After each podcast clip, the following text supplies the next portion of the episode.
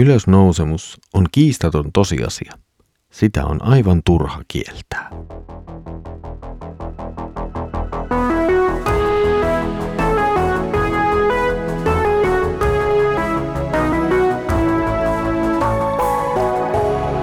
Kirjoitusten pauloissa. Tervetuloa taas mukaan Kirjoitusten pauloissa Raamuttu-podcastin pariin.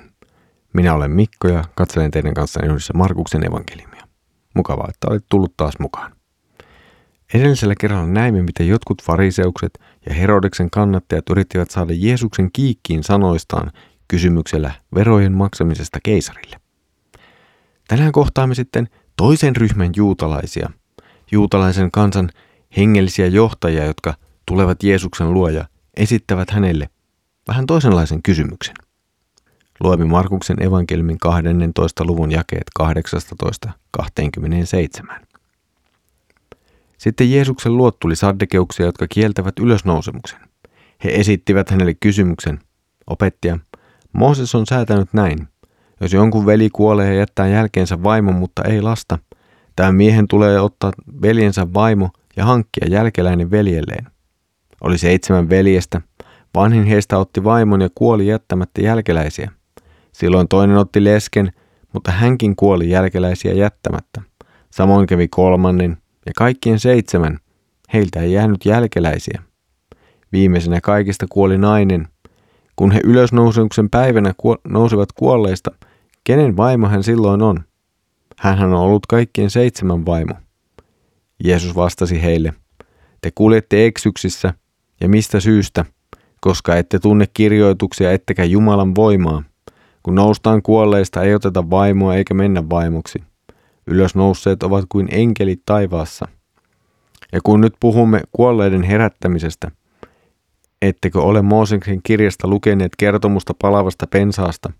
Siinä Jumala puhuu Moosekselle ja sanoo, minä olen Abrahamin Jumala, Iisakin Jumala ja Jaakobin Jumala. Ei hän ole kuolleiden Jumala, vaan elävien. Te olette pahasti eksyksissä. Saddukeukset olivat yksi juutalaisen tai Israelin kansan hengellinen liike.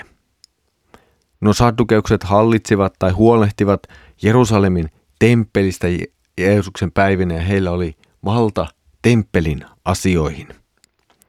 Nyt siis saddekeukset tulevat Jeesuksen luo ja alkavat kysellä asioita Jeesukselta. Tai oikeastaan he osoittavat Jeesukselle väitteen tai tarinan, jolla yksi ajatus halutaan tehdä naurettavaksi tai mahdottomaksi. Markus selittää, että saddukeukset kielsivät ylösnousemuksen ja nyt sitten kun he tulevat, niin tuo kertomus, tuo naurettava kertomus on tarkoitettu juuri osoittamaan Jeesukselle, että katson nyt, ylösnousemus on täysin mahdotonta, koska miten tällainen tilanne siellä sitten muka voitaisiin jotenkin ratkaista.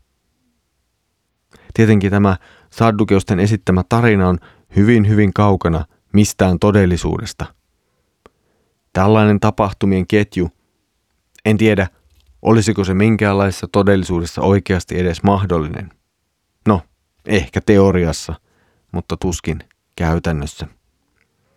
Saddukeukset kuitenkin ottavat esimerkkinsä vanhan testamentin lakiin liittyen. Laissa määritellään oikeasti, että jos että veli ottaa huolehtiakseen oman veljensä leskeksi jääneen vaimon ja jopa pyrkii antamaan hänelle perillisen. Kuitenkaan, kuten sanottua, tuo tapahtumaketju, jossa näin tapahtuisi peräkkäin seitsemälle veljelle ja heidän yhdelle vaimolleen, ei liene tapahtuma, jonka voisi ajatella oikeasti ja tässä maailmassa jollain tavalla toteutuvan. Vaikka saddukeusten kysymyksen esimerkki on, on varsin absurdi, niin Jeesus ei jätä tätä huomiota. Jeesuksen vastaus ei silittele myöskään saddukeuksia nyt kovinkaan myötäkarvaan.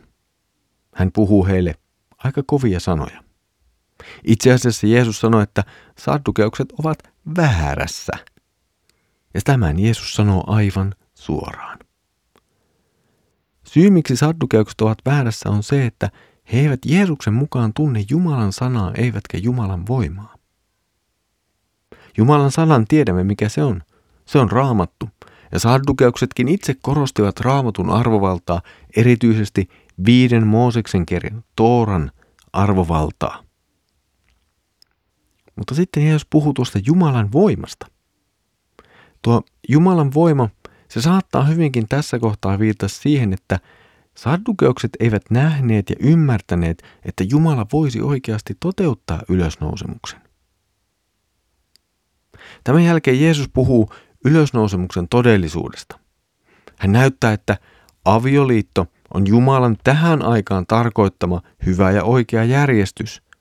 Se ei kuitenkaan ole enää samalla tavalla olemassa taivaassa.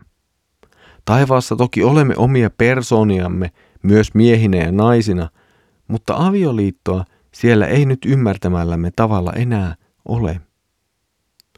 Tämä ei tietenkään tarkoita millään tavalla sitä, että avioliitto tai mikään muunkaan tähän aikaan Jumalan suunnittelema asia tai lahja olisi jotenkin vähäarvoinen tai merkityksetön. Lopuksi Jeesus osoittaa, miksi ylösnousemus ja ihankaikkuisuus ovat välttämättä totta. Hän ottaa perustelunsa toisesta Mooseksen kirjasta ja sen kolmannen luvun jakeesta kahdeksan.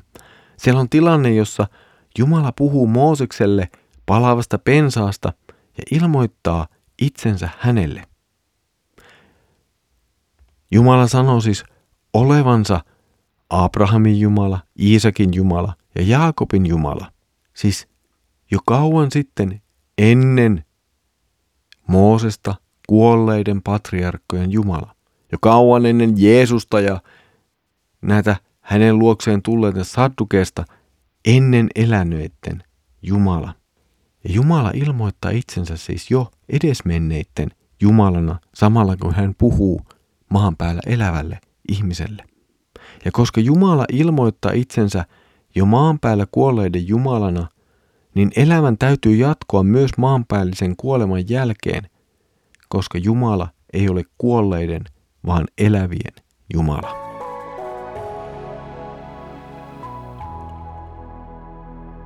Ylösnousemus on aivan keskeinen osa raamatullista kristillistä uskoa. Ei voi olla kristinuskoa ilman uskoa ylösnousemukseen. Elämme tässä maailmassa ja tämä tosiasia saattaa helposti kadottaa mielistämme tuon ylösnousemuksen päivän ja ylösnousemuksen todellisuuden. Ajatuksemme täyttää kaikki muut muka tärkeämmät asiat. Emme ehkä Saddukeusten tapa on varsinaisesti kiellä ylösnousemusta, mutta tehokkaasti saatamme hävittää sen mielestämme. Jeesuksen sanat palauttavat meidät muistamaan ylösnousemuksen todellisuuden. Meidän edessämme tulee kerran olemaan päivä, jolloin Jumala herättää meidät ja nouseemme ruumiillisesti ylös ihan kaikkiseen elämään. Tämä on suuri lupaus, joka on annettu kaikille uskoville.